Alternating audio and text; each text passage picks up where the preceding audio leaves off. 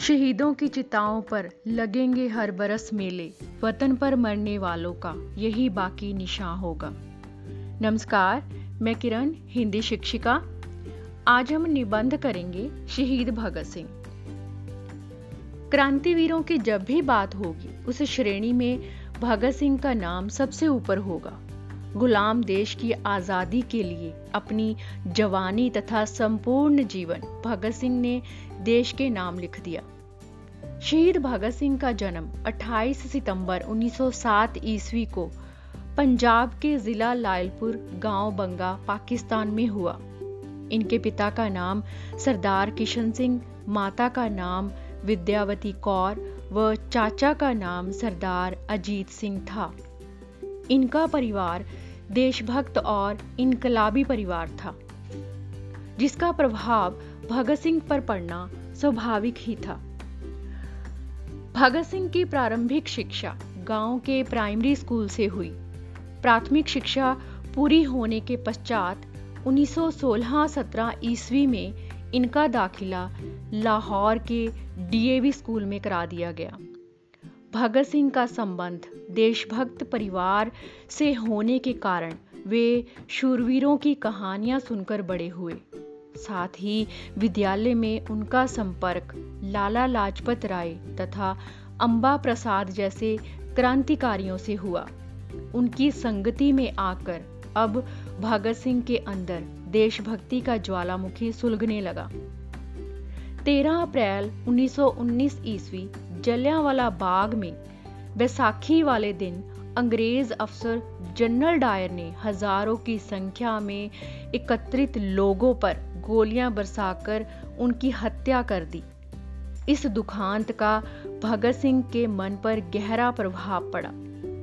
30 अक्टूबर 1928 ईस्वी में Simon commission के लाहौर पहुँचने पर नौजवान भारत सभा ने इसका विरोध करते हुए जुलूस निकाला।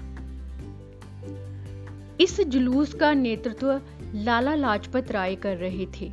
अंग्रेज़ों ने जुलूस पर लाठियाँ बरसा दी, जिसमें लाला लाजपत राय बुरी तरह से घायल हो गए।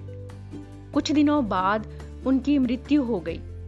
भगत सिंह ने लाला जी की मृत्यु का बदला अंग्रेज़ अफसर सांड्रस की हत्या करके लिया।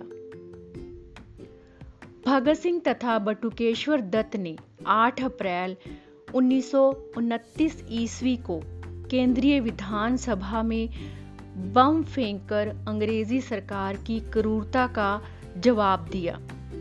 फिर उन्होंने इनकलाब जिंदाबाद के नारे लगाते हुए अपने आप को गिरफ़्तार करवा दिया। उन्हें जेल हो गई।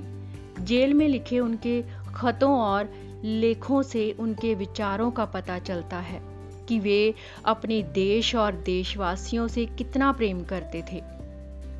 23 मार्च 1931 ईस्वी, शाम को भगत सिंह राजगुरु और सुखदेव को निश्चित दिन से एक दिन पहले ही फांसी दे दी गई।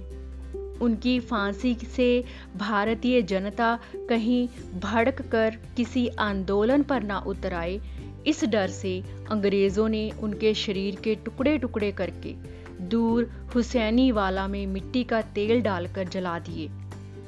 जिस वक्त भगत सिंह को फांसी दी गई, तब वे केवल तेईस वर्ष के थे।